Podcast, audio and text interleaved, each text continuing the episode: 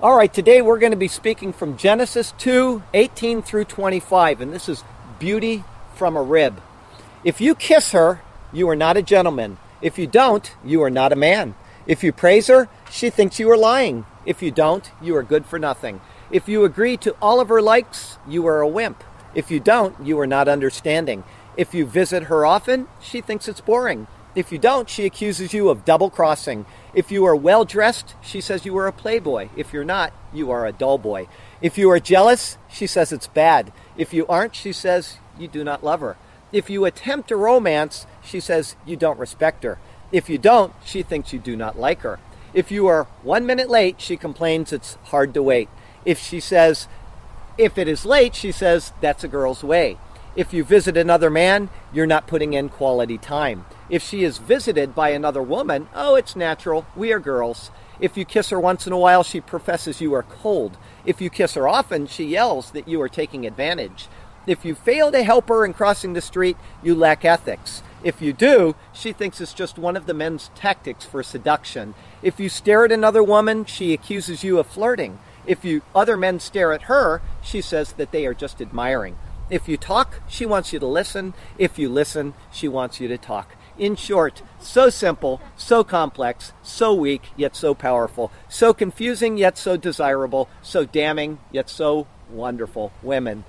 If there were no other reason in the world to disbelieve in the theory of evolution than the presence of women, it would be enough. No amount of random chance, no amount of adapting and changing, nothing in the equation could ever form women to be so bafflingly complex and yet delightfully simple as they are. Only an infinitely intelligent mind could give man such a wonderful gift, such a challenge to our patience, such a trial to our souls, such a delight to our eyes, such a knock on our hearts and such a knock on our heads, such a source of frustration and such a well of delight. Only God could have created a woman, and He did it from one single rib. Now, I love ribs from the grill, and I like to rib my son about things. The veins of a leaf are known as ribs, and so is the molding on a vaulted ceiling. Sailboats have ribs in their hulls, and so do airplane wings. If you alternate purl stitches with plain stitches while you're sewing, you'll make a ribbed pattern. All of these have meaning and all of these have purpose, but nothing could compare to what God did with just one of Adam's ribs. Here's our text verse for today. Her children rise up and call her blessed, her husband also, and he praises her. Many daughters have done well, but you excel them all. Point number one is it is not good. And the Lord God said, It is not good that the man should be alone. I will make a helper comparable to him. Out of the ground the Lord God formed every beast of the field and every bird of the air and brought them to Adam to see what he would call them. And whatever Adam called each living creature, that was its name. So Adam gave names to all the cattle, to the birds of the air, and to every beast of the field. But for Adam there was not found a helper comparable to him. And the Lord God caused a deep sleep to fall on Adam, and he slept. And he took one of his ribs and closed up the flesh in its place. Then the rib which the Lord God had taken from man, he made into a woman, and he brought her to the man. It is not good that man should be alone. Lo tov hayot ha'adam livado.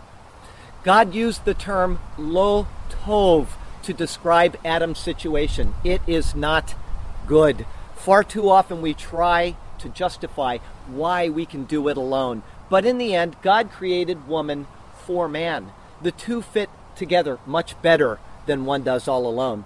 They complement each other, they meet each other's needs, and they fill God's purposes for creation. It is lo tov that man should be alone. And interestingly enough, these two little words, lo tov, prove the literal six day creation account, at least from a biblical perspective. In Genesis 1, it says that at the end of the sixth day, God saw everything that he had made, and indeed it was very good. So the evening and the morning were the sixth day.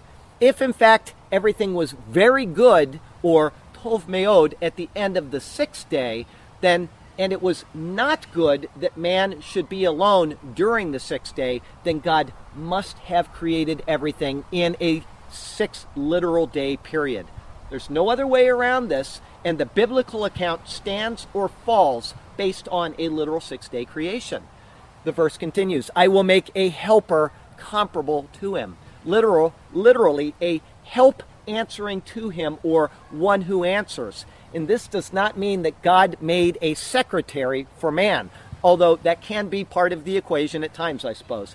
The woman was prepared by God to share man's responsibilities, to respond with him in love and understanding, and to work together in worshiping and serving God. As it says in the book of Ecclesiastes, two are better than one because they have a good reward for their labor. For if they fall, one will lift up his companion. But woe to him who is alone when he falls, for he has no one to help him up. Again, if two lie down together, they will keep warm. But how can one keep warm alone?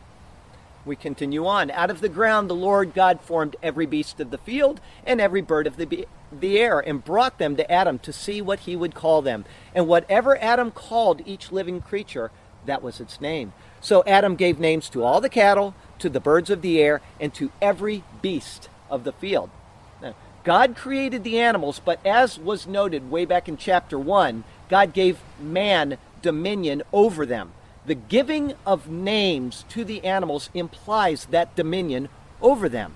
In the first chapter of the book of Daniel, the king of Babylon renamed the exiled Israelites as he so chose, indicating his dominion over them. Here's what the account says Then the king instructed Ashpenaz, the master of his eunuchs, to bring some of the children of Israel and some of the king's descendants and some of the nobles. Goes down a little bit, it says, To them the chief of eunuchs gave names. He gave Daniel the name Belteshazzar, to Hananiah Shadrach, to Mishael Meshach, and to Azariah Abednego. In the same way, parents name their children, indicating that they have authority over their children. So much for Bart Simpson, all right? We name our possessions, such as a boat on the water. And if we start a company, we give it a name. Designating a name indicates dominion and authority over the thing which is named. And God gave this dominion of the animals to man. We do this even to this day. When we buy an animal and we let one of our children name that animal, then that animal implicitly belongs to that child and we know that we get to pay the bills, we get to clean up the messes, we have to feed the animals. But as far as that child is concerned, he will always feel that he is the owner of that animal. In the case of God, man has no dominion over him. And so we can only ascribe titles to God. We cannot give him names. Later in the book of Genesis, Hagar the Egyptian, who is the concubine of Abraham, calls him El Roi, the God who sees. But this is not a name. It is only a title.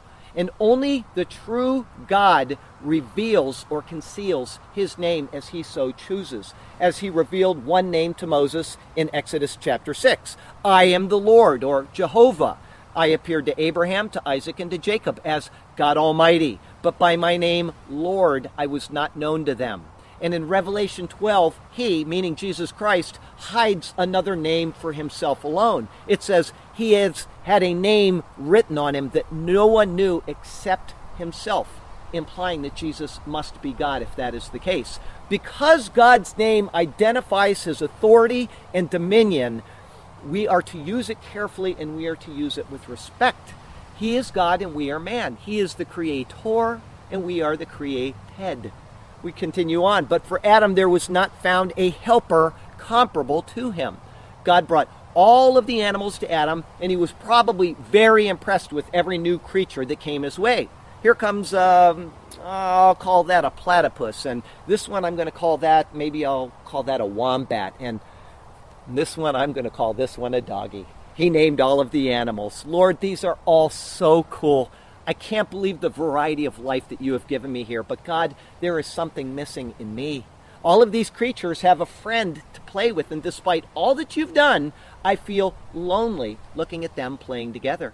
There's something missing from my heart, and I'm not sure what it is, but I feel it when I see these animals playing together. Just imagine Adam's thoughts as he named the animals and looked around him. He was in the very presence of God. He was in the midst of God's paradise, a garden of delight, And yet there was something missing in Adam that needed to be reconciled before God could pronounce his final blessing upon the work of the day, upon the work of creation, and upon the completion of his efforts. After 27 years of marriage, I can tell you that I find my life lacking when Hideko isn't around. She does the cooking, I do the dishes. She feeds the puppies, and I do the laundry. She does the comforting, and I do all of the whining. We fit so well together that when she is not around, my whining goes unanswered. My food comes from a can, and the puppies, the poor, poor puppies.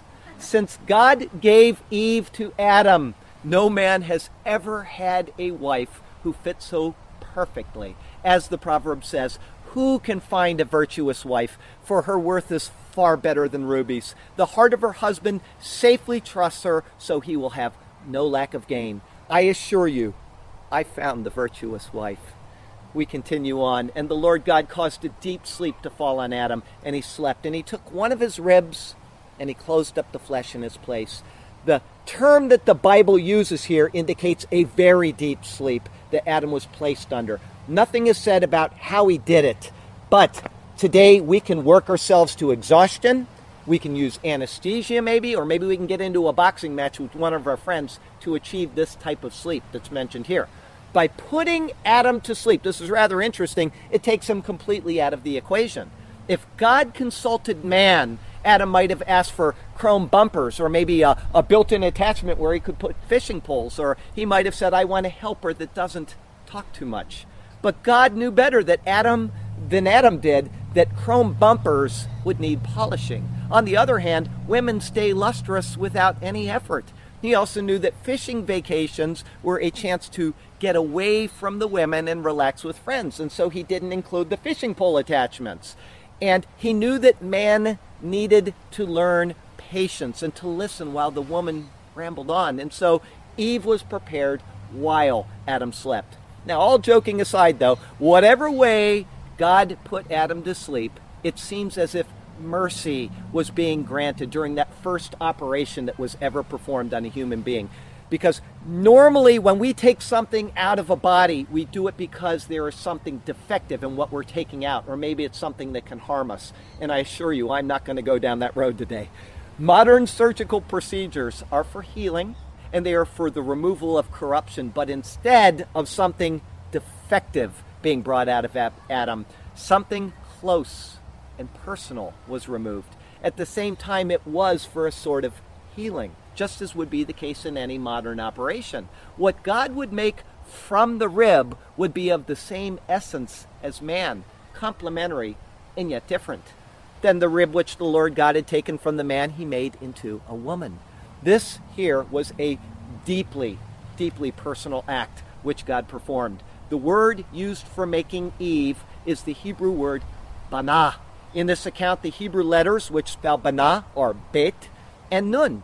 Bet, as I explained a couple weeks ago, is a house, and nun reflects the heir or the continuation of a generation.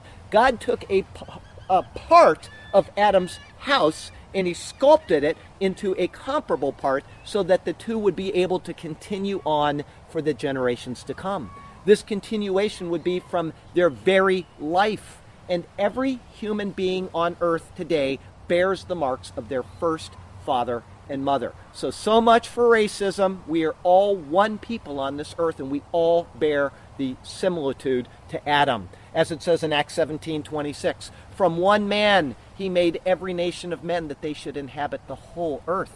Everything in this account, even to the letters used in the term bana, shows us that man is never fully complete without a woman, and that a woman is never fully complete without a man. That woman came from man. This is how God ordained things to be. She was created to help him, and he is under the obligation to protect her and to be devoted to her just as he would to any other part of his own body.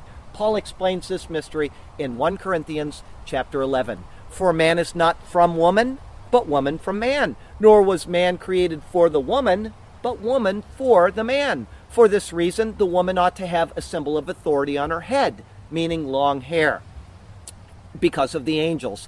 Nevertheless, neither is man independent of woman, nor woman independent of man in the Lord. For as woman came from man, even so man also comes through the woman. But all things are from God. A few weeks ago, I called the man the crown of creation. But this was only fully realized after God made the woman. We noted that God created from the least complex to the most complex, and from what is least excellent to what is most excellent. Woman, being formed after man, has a glory and an honor upon her that Paul notes once again in 1 Corinthians chapter 11 when he says that the woman is the glory of man. As Matthew Henry wisely notes, if man is the head, she is the crown. A crown to her husband, the crown of the visible creation. The man was dust refined, but the woman was dust double refined, one removed further from the earth. Together, the two of them form the pinnacle of God's marvelous wisdom in the creation, and the way He did it shows their complete interdependency on each other. In the use of a rib to form the woman, it's been said that woman was not made out of his head to rule over him, nor out of his feet to be trampled on him, but to be out of his side so that she would be equal with him, under his arms to be protected by him, and near to his heart to be beloved. And he brought her to the man. Adam woke up feeling an empty spot in his chest, just like he did before he went to sleep. The only difference was that he had a scar, and now something really, really felt like it was miss- missing. After yawning and looking around a little bit, you can just hear it though. Wow! Where did this come from? I can I can just imagine what he thought when he saw the woman. Oh man, oh man, oh boy, oh boy. I, I can just see it. One empty spot, the emotional one, was gone in an instant. And when God said that she was for him, his other empty spot was made full by her presence, and nothing was lacking. Oh Lord, this is so much better than chrome bumpers. What is it that a father does at a wedding to his daughter? he walks the woman to her husband and presents her to him. And so God, as the father of the woman, the creator, brought her to the man. He gave his consent to the man to take this beauty and unite to her in the first wedding that was ever performed. And this wedding was in a state of complete innocence, and as such, it was the only one of its kind in all of human history. Never alone, with my wife by my side, what God has done, He has done very well a flood of emotions like the rising of the tide. This woman is perfect for me, I can tell. A gift of the most beautiful kind, sculpted and formed beyond imagination. Her beauty fills every thought of my mind. This is certainly the jewel in the crown of creation. Point two is she shall be called woman. And Adam said, This is now bone of my bones and flesh of my flesh. She shall be called woman because she was taken out of man. It's been noted that there is a fulfillment for every need that we have. When we get thirsty, there is water to fill that thirst. Likewise, there is thirst because there is water. If water didn't exist, there would not be any need for thirst. Fish need to swim in the water, and there are there is water for the fish to swim in. In the same way, there are fish because there is water for the fish to swim in. If the water didn't exist, there would not be anything called fish. Men need women, and there are women for men to join to. And without a doubt, there are women because there are men. If men didn't exist, then there would not be anything called woman. God has filled every need with the answer to that need. And God has made the needs for the things that He created. We need sunlight, and God has given us a sun. But God created the sun first and made us afterward.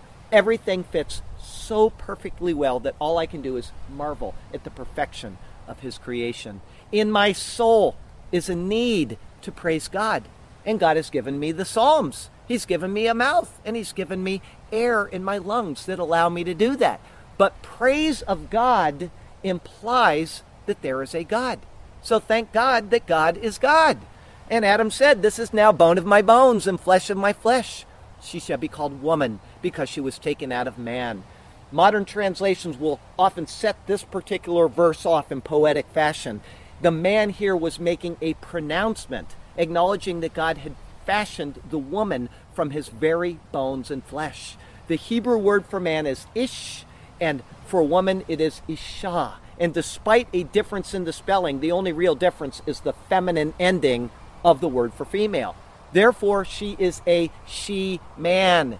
We differ in sex, but we do not differ in nature. The woman was made from the man, and the woman was made for the man. Adam received from his father the woman who was being presented from her father. He created them both and he determined every single detail that would perfectly fill every void in each other. What one lacked, the other filled. Every need finds its fulfillment, and so it is, even to this day, the cycle of marriage goes on between God's faithful in acknowledgement of his loving act of making woman for man. Point three is leaving home. Therefore, a man shall leave his father and mother and be joined to his wife, and they shall together become one flesh. This verse here sets the bonds of marriage which have followed down through the ages. A man shall leave his father and mother and be joined to his wife. The word joined is the Hebrew word dabak, and it means literally to stick like glue.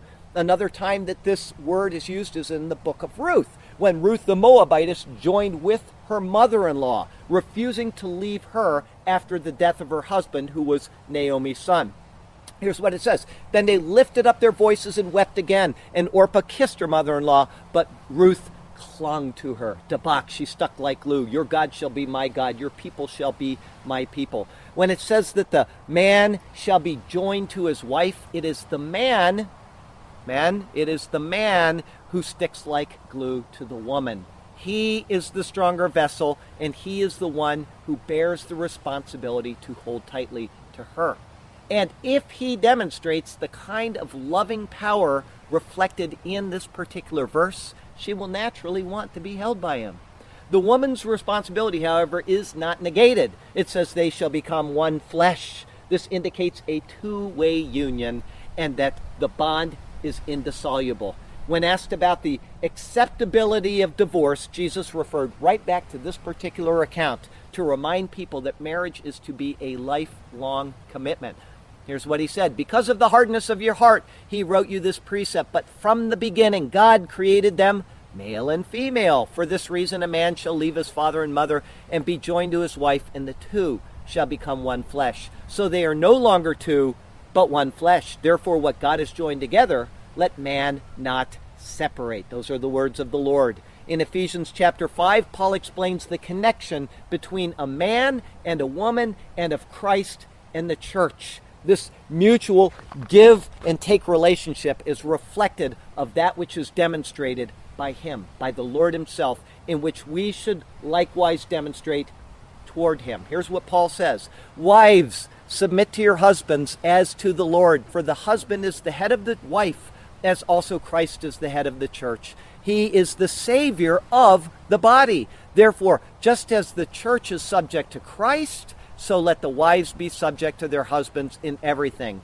Husbands, love your wives, just as Christ also loved the church and gave himself for her, that he might sanctify and cleanse her with the washing of water by the word, that he might present her to himself a glorious church, not having spot or wrinkle or any such thing, but that she should be holy and without blemish. He's making a spiritual application of the church and Jesus Christ and us and our wives. So husbands ought to love their own wives as their own bodies. He who loves his wife loves himself. For no one ever hated his own flesh, but nourishes and cherishes it, just as the Lord does the church. For we are members of his body, of his flesh, and of his bones. For this reason, a man, he goes and repeats the same verse that Jesus repeated, shall leave his father and mother and be joined to his wife, and the two shall become one flesh. This is a great mystery, but I speak concerning Christ and the church. Nevertheless, let each one of you in particular so love his own wife as himself, and let the wife see that she respects her husband. As I said, the Hebrew word for join is dabak, and the onus is on the man. Christ has promised to never leave us and to never forsake us, and he has accepted the onus upon himself. It is he the husband who fills this role. But we are to give him the honor that, and the glory that he is due, deferring to him what is rightly his and submitting to his authority and his headship. And that's the point that Paul is making about wives submitting to their husbands. It's nothing degrading, it's simply the same type of submission that we submit to the Lord as our husband in the church, which is the body of Christ. When God pre- breathed life into the man, there was the intimate connection of God to man. And that was lost through sin. But when God regenerates us with the Holy Spirit, that intimate connection that was lost is reestablished. That's the point of the Holy Spirit indwelling us. And it is the same with the man and the woman. The connection was lost between the two until they are joined together in marriage. And when they are joined together in marriage, they become whole, just like Christ in the church. What man lost in the rib, he regains in the wife. And I can tell you, man, oh man, she is so much better than a rib. Point number four, not ashamed. And they were both naked, the man and his wife, and they were not ashamed. When God created the man and the woman, they were naked, and there was no shame either vertically or horizontally. In other words, God created them in a state of beauty and perfection, and there was nothing to cause them to hide either from God or from each other. Nakedness, however, implies more than just shame. It also implies that there was nothing that could harm them. The temperature would have been perfect, none of the animals would have been a threat, and there wasn't anything that could even hurt their feet. They were naked, they were secure, and they were unashamed. And I think this verse is specifically put into this context to show us the contrast with the entire rest of the Bible, where there is perpetual conflict between our bodies and the elements and from the animals, and also from the shame of our actions among ourselves and among others, both in the presence of God and in the presence of others. When shame is lost in people today, it is not unbiblical, it is anti biblical. It is opposed to the things of God. When we lose the shame, we see people doing things on the streets nowadays that are shameful, and that is anti biblical. I see a lot of my old school friends in re- the recent past that have gotten divorced. I got some friends that have been married 15 years and some that have been married even 25 years. And they have decided to give up their marriages. And one of them, a self proclaimed atheist, said his wife had gotten fat and saggy after having three children, and he didn't like it. He was ashamed of her appearance. And so the question is, what are you ashamed of? What are you ashamed of maybe in your wife or in your husband? If they got old and wrinkly and gray, guess what? They did it around you, right? I know of a preacher who was in the Vietnam War and he got burned so badly that he looks like a monster. And while he was recuperating in the hospital, another guy was in the bed next to him. And he was a little bit mutilated, not terribly, but either his girlfriend or his wife, he didn't know, came in and she saw him and she took off her ring and she threw it right at him and walked out. And she says, I'm done with you. And later, this guy's wife came in to see him, and he was far worse off than the guy in the bed next to him. And she came up to him and she hugged him, and she has been holding on tightly to this guy now for over 30 years, despite his monstrous looks, despite how horrible he looks. She is a faithful person. She is unashamed of what happened to her husband when he was performing his duties in the service of the country. What is shame then? In the end, it is not a reflection of others, but it is a reflection of what is in our own self.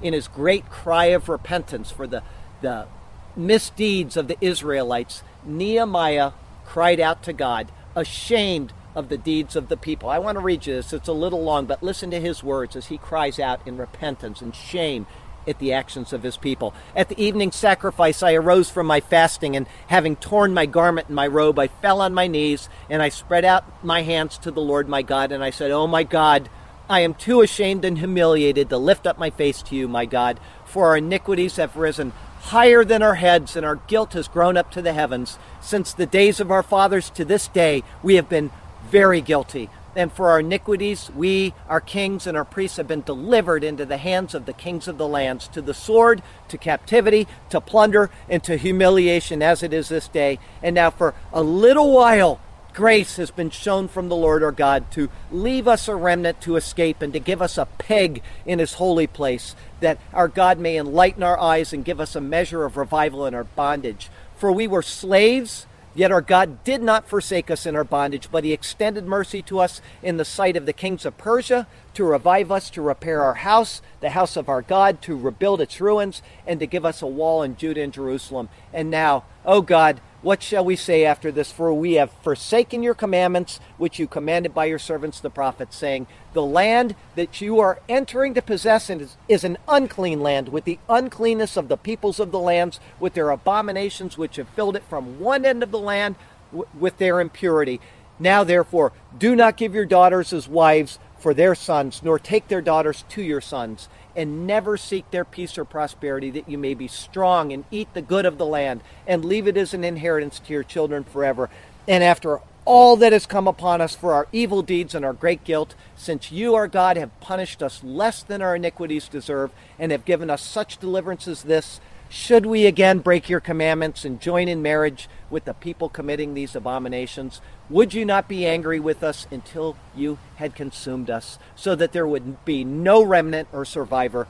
O Lord God of Israel, you are righteous, for we are left as a remnant as it is this day. Here we are before you in our guilt, though no one can stand before you because of this. The shame that Nehemiah felt is the attitude that God responds to with great mercy. Nehemiah's shame was felt because of the intermarrying of God's people with the pagans around them. And when King David committed adultery with Bathsheba, when that was discovered, David acknowledged that the sacrifices of God are a broken spirit, a broken and contrite heart. These, O oh God, you will not despise. Both of these great men, they understood the contract between God and his people and between the, con- the contract between a man and a woman. And these contracts, in both cases, were broken, and their shame was openly acknowledged. Did you know, each one of you, that despite the life that you have lived, Jesus will forgive your sins, no matter how great they are, if you will simply acknowledge your guilt? For it was fitting for him, for whom are all things, and by whom are all things, in bringing many sons to glory, to make the captain of their salvation perfect through sufferings. For both he who sanctifies and those who are being sanctified are all of one. For which reason he, meaning Jesus Christ, is not ashamed to call them brethren, saying, I will declare your name to my brethren. In the midst of the assembly, I will sing praise to you. The author of Hebrews says that Jesus shared in the humanity so that he could empathize with us. The very creator of man, who lovingly gave man a wife, took on mortality in order to destroy death and restore us to himself. Now, I was at church just a night ago, and I was looking at a little baby that was smaller than this right here. It was just a teeny little thing with legs about this long and teeny little fingers. And I thought to myself, the creator of every single thing that we see around us, came down and he breathed the air that he created. And there he was, this big. And he was completely at the mercy of his mother, his father, and the elements around him. This is the kind of God that we serve as human beings, that he would condescend to become this small and to live this life on our behalf. And when we call on him, he is unashamed to call us brethren. Because of the immense demonstration of forgiveness, the Apostle Paul turned right around and he restored the same honor to the Lord that the Lord bestowed on us. He said, I am not ashamed of the gospel of Christ, for it is the power of God to salvation for everyone who believes. Beauty from under Adam's side, formed from a rib near his heart God made a woman with man to abide. Together, a new life is one to start. She was formed as he lay in his sleep. God molded her specially for him. They would form a bond wide and deep they, that would last till their eyes grew dim.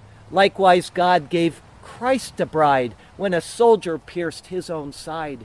Out came the blood which purchased us back as he lay in death sleep for a spell. The devil thought he had won the attack, but Christ rose victorious over death and hell. The bride of Christ has nothing to fear. The Lord, her husband, has reign over all. Nothing so precious, nothing so dear as for the sinner on his name to call. Come unto me, you who are weary and worn, and to your souls I will give you rest. By my Spirit, you too can be reborn. Drink from heaven's waters. Be eternally blessed. Take a moment and enter the cross of Jesus Christ with me. And the Lord God caused a deep sleep to fall on Adam, and he slept. And he took one of his ribs and closed up the flesh in its place. Then the rib which the Lord God had taken from the man, he made into a woman and brought her to the man in this account, Adam is being used as a symbol of Christ to come. Just as God took a rib from the side of Adam while he slept, God formed his church through the death of his son, his moment of deepest sleep. The soldier pierced up into his side, and out came blood mixed with water. Two men with similar scars, 4,000 years apart. One received a bride of flesh, and the other received a bride of the Spirit. If God was willing to do that for us, we should, in kind, call on Him. Heavenly Father, I thank you for what Jesus Christ did on the cross of Calvary. I thank you for how you sculpted Adam and then made a beautiful wife for him, and then 4,000 years later, you made a bride come out of the side of Jesus Christ as he died on that cross. What a great and wonderful creator you are. I pray that anybody that's here that's never called on Jesus Christ as Lord and Savior will take it to their heart and do so. And if anybody is listening by this video, Lord, I would pray that you would just touch their heart and let them know what a great and loving and gracious Savior we have in the person of Jesus Christ our Lord. You are absolutely beyond comprehension, and all we can do is say how great thou art. In Jesus' name we pray. Amen.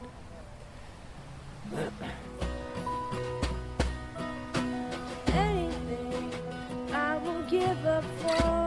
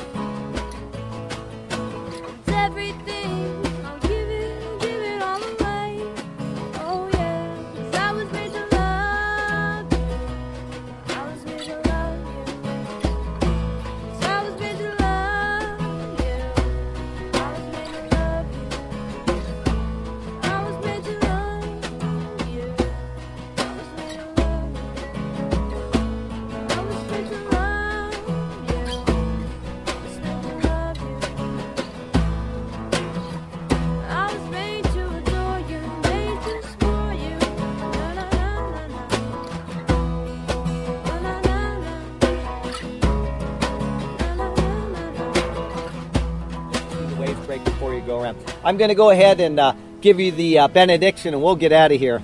I'm going to try something new. I've never done this before. Yeberechecha Adonai v'yir shmerecha. Ya'er Adonai panav eliecha v'kuneka. Yisa Adonai panav eliecha v'yasem lecha shalom. The Lord bless you and keep you. The Lord make his face shine upon you and be gracious to you. The Lord lift up his countenance upon you and give you peace.